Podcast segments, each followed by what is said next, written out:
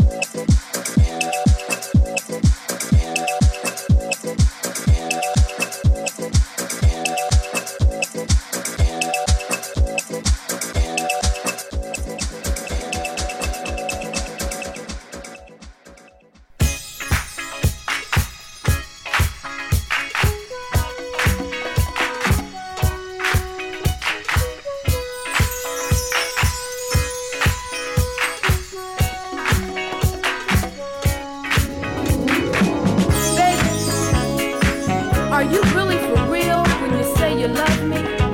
I know I should be happy with things going as well as they are. But I just need to hear you say, I love you.